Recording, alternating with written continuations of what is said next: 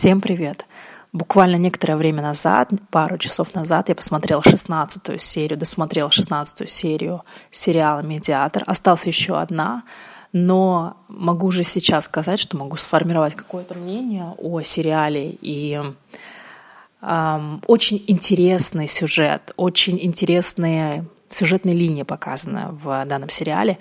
Когда я только начала смотреть, я почему-то сравнивала этот сериал с триггером, скажем, в первой серии или там с, э, в течение первых минут э, первой серии я думала, очень похоже на сериал «Триггер», ну, слезали.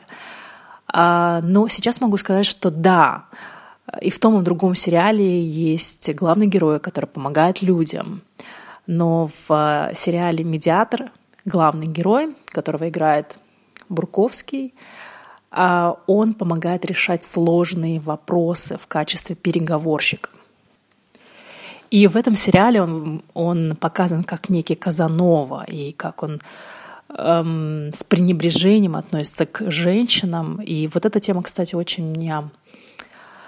Скажем, к этой теме я не осталась равнодушной, потому что некоторые моменты в отношении его к женщинам – напомнили моменты из моей жизни. Я думаю, Господи, неужели можно быть настолько глупой, настолько не видеть очевидным, настолько обесценивать себя. И вот там как, как раз показывается, эм, как женщины обесценивают себя, как женщины позволяют себя обесценивать, как женщины э, позволяют нарушать свои границы, ну и так далее и тому подобное.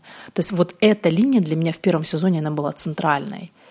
И мне интересно было наблюдать. Со стороны где-то я узнавала себя.